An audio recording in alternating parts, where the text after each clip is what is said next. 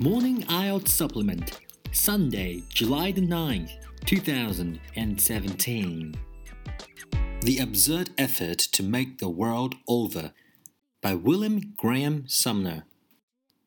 The concept of the survival of the fittest, as embodied in Darwinism, captured the imagination of a new generation of social scientists after the Civil War. Led by Yale sociologist William Graham Sumner, 1840 to 1910, these social Darwinists applied evolutionary theory to the operations of human society. In the following selection, Sumner invoked Darwin's ideas in order to criticize efforts by reformers to intervene in the social process. To Sumner, modern industrial development represented the natural evolution of society, and any effort to intervene in this process was therefore misguided. The burden of proof is on those who affirm that our social conditions is utterly diseased and in need of radical regeneration. My task at present, therefore, is entirely negative and critical to examine the allegations of fact and the doctrines which are put forward to prove the correctness of diagnosis and to warrant the use of the remedies proposed.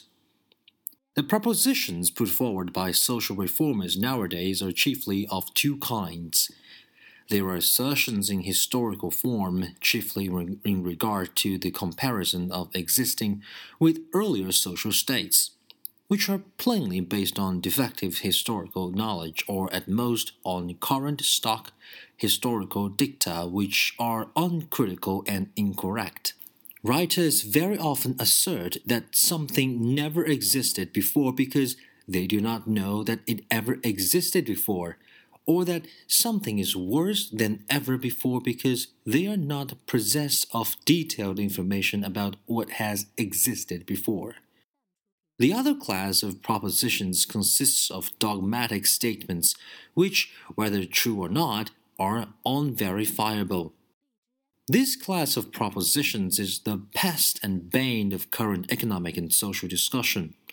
Upon a more or less superficial view of some phenomenon, a suggestion arises which is embodied in a philosophical proposition and then promulgated as a truth. From the form and nature of such propositions, they can always be brought under the head of ethics. This word at least gives them an air of elevated sentiment and purpose, which is the only warrant they possess. It is impossible to test or verify them by any investigation or logical process whatsoever. It is therefore very difficult for anyone who feels a high responsibility for historical statements and who absolutely rejects any statement which is unverifiable to find a common platform for discussion or to join issues satisfactorily in taking the negative. When anyone asserts that the class of skilled and unskilled manual laborers of the United States is worse off now in respect to diet, clothing, lodgings, furniture, fuel, and lights in respect to the age at which they can marry, the number of children they can provide for, the start in life in which they can give to their children, and their chances accumulating capital than they ever have been at any former time. He makes a reckless assertion for which no facts have been offered in proof. Upon an appeal to facts, the contrary of this assertion would be clearly established. It suffices, therefore, to challenge those who are responsible for the assertion to make it good. If it is said that the employed class are under much more stringent discipline than they were 30 years ago or earlier, it is true. It is not true that there has been any qualitative change in this respect within 30 years, but it is true that a movement which began at the first settlement of the country has been advancing with constant acceleration and has become a noticeable feature within our time. This movement is the advance in the industrial organization. The first settlement was made by agriculturists and for a long time there was scarcely any organization. There were scattered farmers, each working for himself, and some small towns with only rudimentary commerce and handicrafts.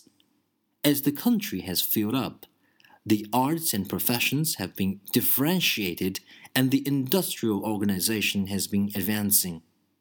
This fact and its significance has hardly been noticed at all, but the stage of the industrial organization existed at any time, and the rate of advance in its development are absolutely controlling social facts.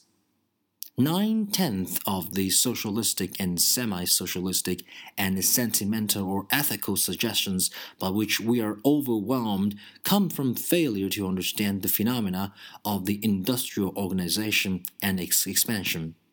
It controls us all because we are all in it. It creates the conditions of our existence, sets the limits of our social activities, regulates the bonds of our social relations determines our conceptions of good and evil, suggests our life philosophy, molds our inherited political institutions, and reforms the oldest and toughest customs like marriage and property.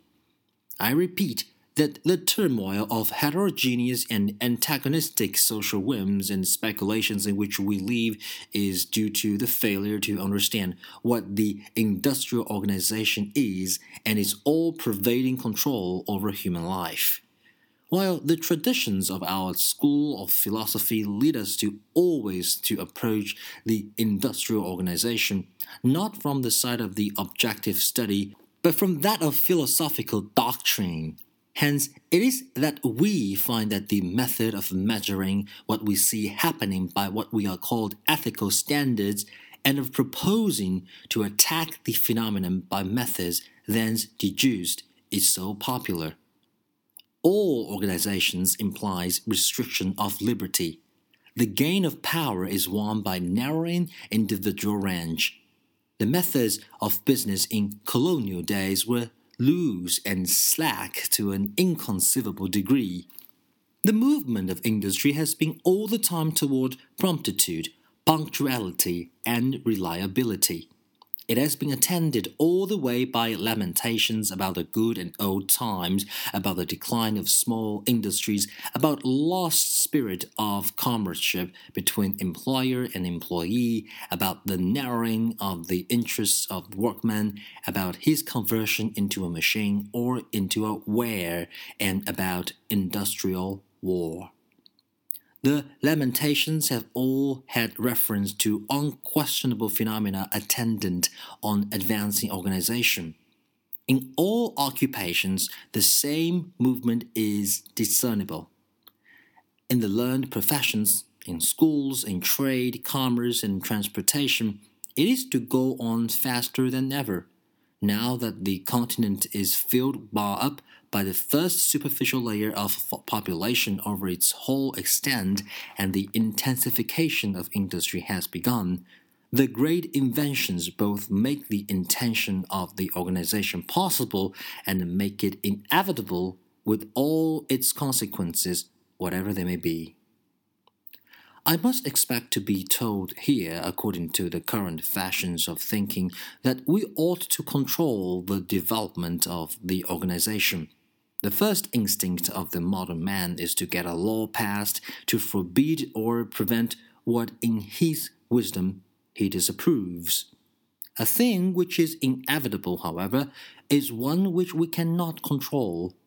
We have to make up our minds to it, adjust ourselves to it, and sit down to live with it.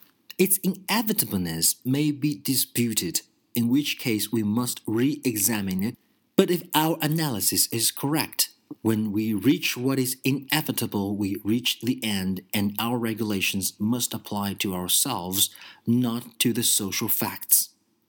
Now, the intensification of the social organization is what gives us greater social power. It is to it that we owe our increased comfort and abundance. We are none of us ready to sacrifice this. On the contrary, we want more of it we would not return to the colonial simplicity and the colonial exiguity if we could. If not, then we must pay the price. Our life is bounded on every side by conditions. We can have this if we will agree to submit to that. In the case of industrial power and a product, the great condition is combination of force under discipline and strict coordination. Hence, the wild language about wage slavery and capitalistic tyranny.